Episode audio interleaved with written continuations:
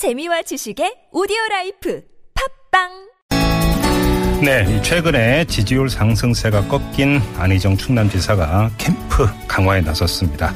당내 전략통으로 꼽히는 의원이죠. 이철희 의원을 비롯해서 기동민, 어기구 의원을 영입을 했고요. 이 박영선 의원도 합류를 고민하고 있다. 이런 이야기도 전해지고 있습니다. 자, 안희정 지사가 문재인 대세론을 꺾을 수 있을지 주목되는데요. 자, 안희정 캠프 총괄을 맡게 된 이철희 의원. 여러분들 아마 귀에 익숙한 분이시죠? 스튜디오로 직접 모셨습니다. 어서 오십시오. 예, 안녕하십니까. 잘 지내시죠? 아, 뭐, 잘 지내지는 못합니다. 왜요? 아니, 지금 무지 바쁠 때고. 얼굴이 좀 상한 것 같아요. 네, 무지 많이 바쁠 때고. 네. 뭐, 광장도 나가야 되고. 음, 그렇죠. 선거도 준비해야 되고. 그렇죠. 예. 와, 진짜 바쁘죠. 북한이 미사일을 사서 또 상임위도 해야 되고. 그걸 좀 이따 좀 여쭤봐야 돼요. 네, 진짜 그 네. 정오늘 현안이기 때문에. 근데 네. 캠프 합류 얘기 좀 여쭤볼게요. 어, 안희정 지사 캠프에 합류했던 이유로 싸가지 있는 진보라서 지지한다. 이렇게 밝혔는데 무슨 얘기입니까, 이 얘기가? 아, 요 얘기만 한 건 아니고요. 예, 뭐 품이 넓다는 얘기도 네, 했던데. 품이 좀 넓은. 음. 그 싸가지라는, 음, 싸가지 없는 진보라는 책이 나온 적이 있어요. 그랬죠. 강, 기억하시죠? 강 준만 교수가 쓰셨던 강준만 예. 교수가 네. 쓴 책인데 제가 그 책을 아주 감명 있게 읽었는데 음. 거기 보면 진보는 자기 주장이 강하잖아요. 네. 어, 또 그런 강한 자기 주장이 있어야만이 새로운 시대를 열어갈 수 있는 힘이 되는 것도 사실인데 음. 그러다 보니까 조금 협량하거나 어, 이렇게 좀 예의가 좀 없거나 음. 포용성이 좀 떨어지거나 이런 유연- 좀 단점들이 모습이 있지. 좀 떨어지는. 그렇죠. 예, 네. 그래서 이제. 진보는 좀 오래 싸가지가 없는 것처럼 비춰질 수 있는데 네. 어, 안희정 지사는 진보는 분명한데 네. 보여주는 모습을 보면 굉장히 좀 이렇게 예의 바르고 포용성도 있고 그래서 그거를 제가 어, 싸가지 있는 진보다 음. 이렇게 표현한 겁니다. 그러면 요 질문 나올 줄 알았죠. 그러면 안희정 지사가 싸가지 있는 진보면 다른 후보 중에 싸가지 없는 진보가 있는가? 이런 질문 나올 줄 꼭, 알았죠. 꼭 그렇게 빗대서 선의 표현은 아닙니다. 그런 건 아니고요. 네. 음.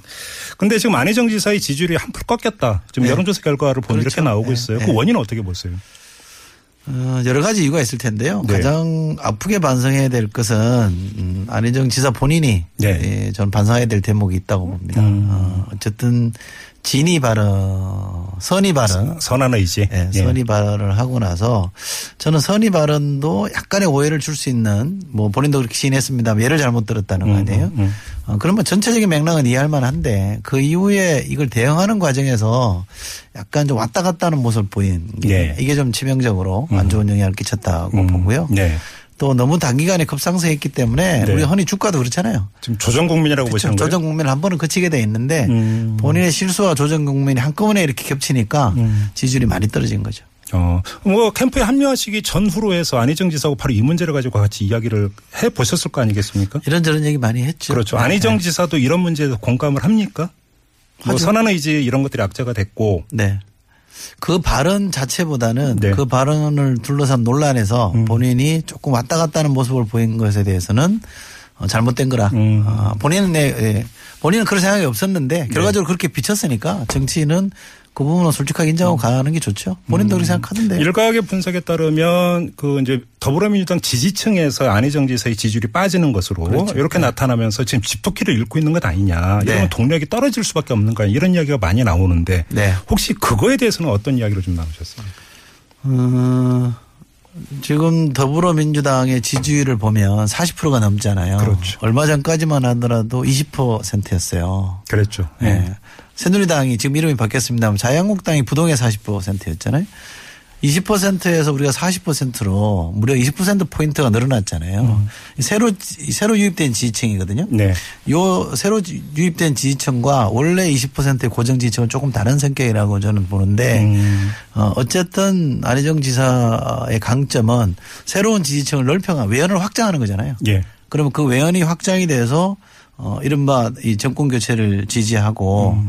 진보 다음 정부는 진보 정부가 들어서는 게 좋겠다라는 데 동의하는 사람들이 넓어지면 덩달아 안희 안희정 지사의 지지율도 올라갈 거고요. 네. 이 지지율을 가지고 내가 가장 어, 좋은 정권 교체 카드고 나로 내가 하는 정권 교체가 가장 최고의 정권 교체라는 걸 설명해내면 네. 이른바 집토끼도 움직일 집토끼들도 움직일 수 있는데 음. 순서는 그렇게 가야 되는 거죠.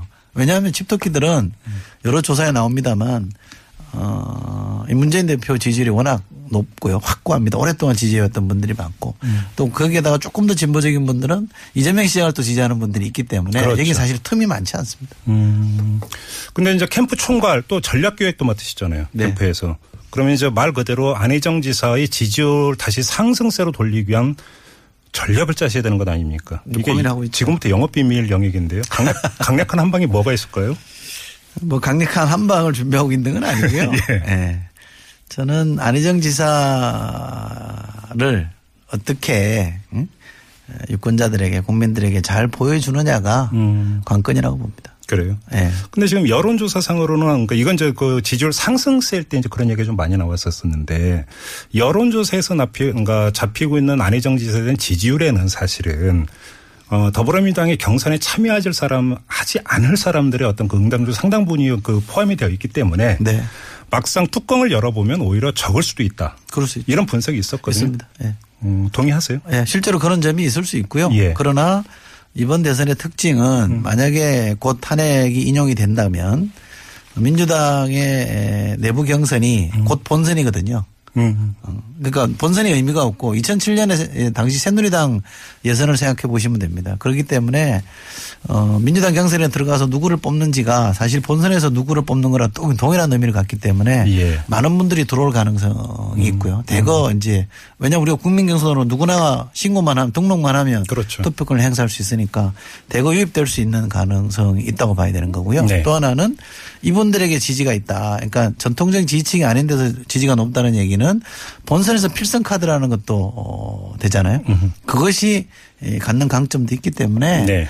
부정적 측면, 나쁜 측면도 있습니다만 좋은 점도 있다. 좋은 측면도 있다고 봅니다. 그래요. 선거인단 어느 정도 규모 되면 그 안희정 지사의 그 역전 가능성이 있다고. 아유, 그거 어떻게 계산하기는 어려운데요. 네. 지금 뭐 통상 한 200만 넘어갈 거라고 저희가 전망하고 있는데 그 정도면 어떤 조직의 힘으로 좌우할 수는 없다고 봅니다. 그래요. 예. 바람이 불 수도 있다. 그 정도면 바람이죠. 이른바 민심과 당심이 하나로 가겠죠. 알겠습니다. 이 박영선 의원의 캠프 합류 이야기도 나오고 있던데 혹시 확인해 보셨어요? 어, 박영선 전 대표도 만났는데요. 네. 뭐 거치에 대해서 분명하게 딱 부러지게 결심을 한 것 같지는 않습니다만 음, 음. 대체로 우호적으로 어, 안 지사가 잘 됐으면 좋겠다. 네. 그리고 가능하면 음, 그런 데서 본인의 역할을 좀 찾아보겠다. 네. 이 고민을 거의 막바지로 하고 있는 것 같아요. 그래요? 어, 네. 음, 근데 바은가 김종인 의원의 거치가 결정이 되면 네. 거치가 마무리되면 이런 단서를 달아도 이게 어떻게 연결이 되는 얘기입니까? 이제 김종인 전 대표는 탈당설이 불거져 나왔기 때문에 어떻게 알고 계세요? 탈당할 거라고 알고 계세요? 지금 뭐 전체적으로 정 당내 분위기는 아, 탈당하시는 거는 기정사실로 음. 아. 받아들이는 것 같고요. 그래요? 그래서 이제 어, 박영선 전 대표가 탈당할 생각은 전혀 없기 때문에 네. 김종인 전 대표가 혹시 그런 선택을 하신다면 음. 본인은 이런 선택을 하겠다 뭐 이런 계산인 것 같아요. 근데 왜 그게 이렇게 연결이 되어 연결이 돼서 고민할까요? 아니 워낙 가깝게 지내셨던 분인데 음. 그분의 거치가 아, 이 객관적으로 공개적으로 결론이 안 난 상태에서 움직이는 거는 예. 예의가 아니라고 보시는 것 같아요. 아 그래요? 네. 음, 알겠습니다. 아까 뭐 잠깐 이제 그 북한 미사일 이야기도 했는데 오늘 국회 상임위 열렸었죠. 예, 했습니다. 어떤 얘기가 좀 오갔어요? 미사일에 대한 이런 저는 보고를 했는데요. 예. 어, 이 국방부가 상당히 신중하더라고요. 그래요? 왜냐하면 2월 달에 미사일을 쐈는데 음. 그때는 오전에 이게 어떤 미사일이라고 얘기를 했는데 그게 틀렸어요. 그래서 오후에 또 바꿨거든요. 이게 예. 또 틀렸습니다. 예. 그래서 그 다음 날 최종 어, 신형 미사일이라고 정정을 해줬기 때문에 이번에는 음. 장관 말씀은 어, 뭔가로 자기가 분석하는 건 있는데 네. 조금 더 신중하게 미국이랑 일본이랑 좀 같이 의논해서 음. 최종 정리해서 어, 하루 이틀 새에 말씀드리겠다고 하는 걸 보니 예. 굉장히 신중하게 나오더라고요. 아무튼 대륙간 탄도 미사일은 아닌 것 같다. 그건 아니고요. 그렇게 이미 새로운 미사일. 그러니까 신형 미사일인 것 신형 같아요. 예. 어, 무수단 이런 것도 아니고. 네. 어 그래요. 근데 의원님은 사드에 대한 입장이 어떤 거예요? 사드요. 예. 지금 이 순간에 저보고 사드를 배치하는 게 맞습니까? 음. 배치 안 하는 게 맞습니까?라고 하면 장단점을 두루 고려해 보면 음. 덕보다는 실이 좀 많다. 저는 지금 이 순간에만 선택하라 그러면 아. 사드 배치를 하면 실이 많다. 네, 안 하는 게 좋겠다고 생각합니다만 음. 지금 이까지 진도가 나가 있잖아요. 네. 이미 기정사실화 돼 있고 예. 미국도 저렇게 에, 이거는 당연히 하는 걸로 받아들이고 있는데 여기서 다시 물러서는 거는 음. 너무 많은 비용을 치러야 되기 때문에 네. 지금부터는 이걸 어떻게 코스트를 적게 에, 지불하고 음. 어, 최상의 어떤 효과를 얻는지를 고민할 때가 아닌가 싶습니다. 제가 왜 이 질문을 드리냐면 안희정 이제 합류를 네. 하셨는데 안희정 지사 입장은 뭐 한미 정부 간의 합의이기 때문에 존중해야 된다 이런 네. 입장이잖아요. 네. 그럼 의원님의 입장과 조금 좀 다른 거라고 볼 수도 있는 거 아니에요? 비슷하죠. 비슷한 겁니까? 그냥 의원님도 실은 많지만 여기까지 왔다면 현실 속에서 뭔가를 좀 강구를 해야 된다 이런 입장인가요? 그러니까 우리나라 안보의 기본축은 한미 동맹이잖아요. 그리고 미국 분들이 미국 분들이랑 이렇게 대화를 해보면요. 음. 왜 사드가 필요한지를 설명하는 건 이미 지나갔다고 보고요. 음. 저희가 약간 이게 좀 저희로서는 상당히 부담스러운 측면이 있다 이렇게 얘기하면 네. 딱 잘라서 이렇게 얘기합니다. 중국이야 우리야.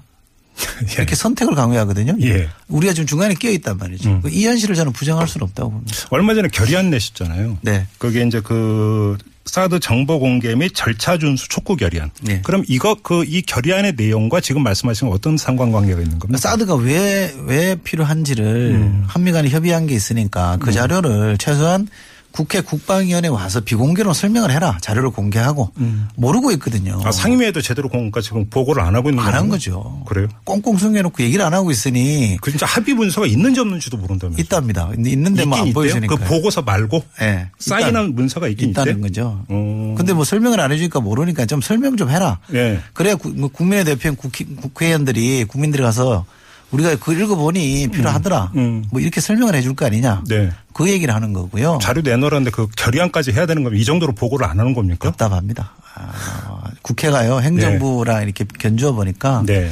힘이 너무 열세라 행정부가 안 주면 볼체간이 없고요. 그런 얘기 많이들 또 하더라고요. 절차 준수를 하라는 얘기는 뭐냐면 워낙 자꾸 이걸 막 서둘러서 하자 서둘러서 하자 이러니까 음. 정상적으로 환경영향 평가도 하고 기반부지도 조성하고 이런 절차를 준수해서 가면 되는데 네. 음. 자꾸 서두르자 서두르자 하면 중국만 자극하는 거 아니냐 그 점을 지적하는 거고요. 또 하나는 어 이게 찬반이 있으니 국회 비준을 바꿔 가자. 그러면 깨끗하게 논란이 정리되거든요. 네. 그런 요구를 하는 겁니다. 그 이제 더불어민주당 경선 토론이 시작이 됐잖아요. 네. 그러면서 이제 오늘까지 이제 두 번의 토론이 됐고 여기서 이제 그 또 밖에 있는 쪽에서는 사드 문제에 대한 경선 주자간의 입장이 뭐냐 이것들을 계속 부각을 시키고 있지 않습니까? 네. 이것이 특정 경선 주자가 아니라 더불어민주당의 집권 전략이라고 하는 큰 틀에서 볼때 네. 경선 토론에서 사드 문제가 계속 쟁점화되고 부각이 되는 것은 당 입장에서 어떻다고 보세요? 당 입장에서는 좀 걱정이 많겠죠. 그래요. 그러나 후보들 간의 차이가 있기 때문에 음. 이거를 안 그러고 갈 수는 없을 겁니다. 어, 토론에서 예, 왜냐하면 후보들 간에 주자들 간에 생각이 다른데 음. 왜 그렇게 생각하시면이라는 거는 서로 간에 검증을 해보자 할 거 아니에요. 그렇죠. 그렇기 때문에 그런 필요성이 있는데 오늘도 잠깐 그 얘기 나왔었죠 사드 얘기. 예, 당의 입장에서는 이게 그런데 뭐 왜냐면 찬반이 분명한 주장 이- 이슈라 음. 당으로서는 좀 부담스러운 것도 있을 겁니다. 그래요. 어, 지금 미국에서 나오고 있는 보도를 보면은 트럼프 행정부가 전술핵 재배치까지 고려하고 있다 이런 지금 보도가 나오고 있지 않습니까? 네. 혹시 오늘 상임위에서 이 얘기도 좀 있었습니까? 제가 좀 중간에 일어났는데요. 제가 있을 때는 그런 얘기 없었습니다. 없었고요. 예. 어떻게 파악하고 계세요?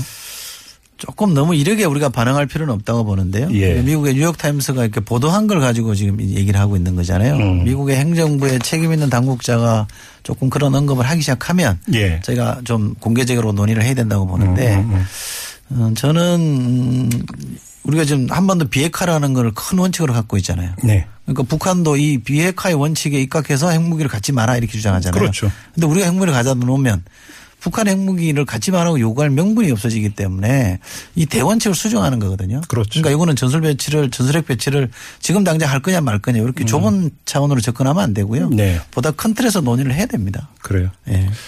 알겠습니다. 좀 마무리를 해야 될 텐데요. 이 안희정 지사의 어떤 경선 승리 전망이라고 할까 역전 가능성 내지 결선 투표까지 갈 가능성 어떻게 내다보고 어떻게 희망하십니까? 저는 음, 한국 정치가 이 신선한 음? 이른바 세대 교체를 통한 신선한 바람이 불 때또 네. 그것이 대세를 이길 때 한국 정치를 큰 변화를 가져왔거든요. 과거 71, 1971년에 김대중 대통령도 그랬고 네. 2002년에 노무현 대통령도 그랬습니다. 그래서 지금 2017년에 저는 안희정 후보와 어, 그런 신선한 바람을 한번 일으켜서 네. 정권 교체, 세대 교체, 정치 교체 음. 이 이걸 다 한꺼번에 이뤄보고 싶은 열망이 있고요. 네. 어, 잘 될 거라고 봅니다. 잘 돼가. 추상적인데요. 안희정 지사의 화법이 추상적이다 이런 지적이 많던데요. 우리도 캠프 총괄님의 그 업보도 잘 될 것이다. 추상적입니다. 총괄이 점쟁이가 아니기 때문에 이, 길 것 같습니까? 이기게 만드는 게 선수의 역할이죠. 어, 네. 모범 답안을 말씀해 주셨습니다. 마무리하겠습니다. 고맙습니다. 예, 고맙습니다. 네, 안희정 캠프에 합류한 더불어민주당 이철희 의원이었습니다.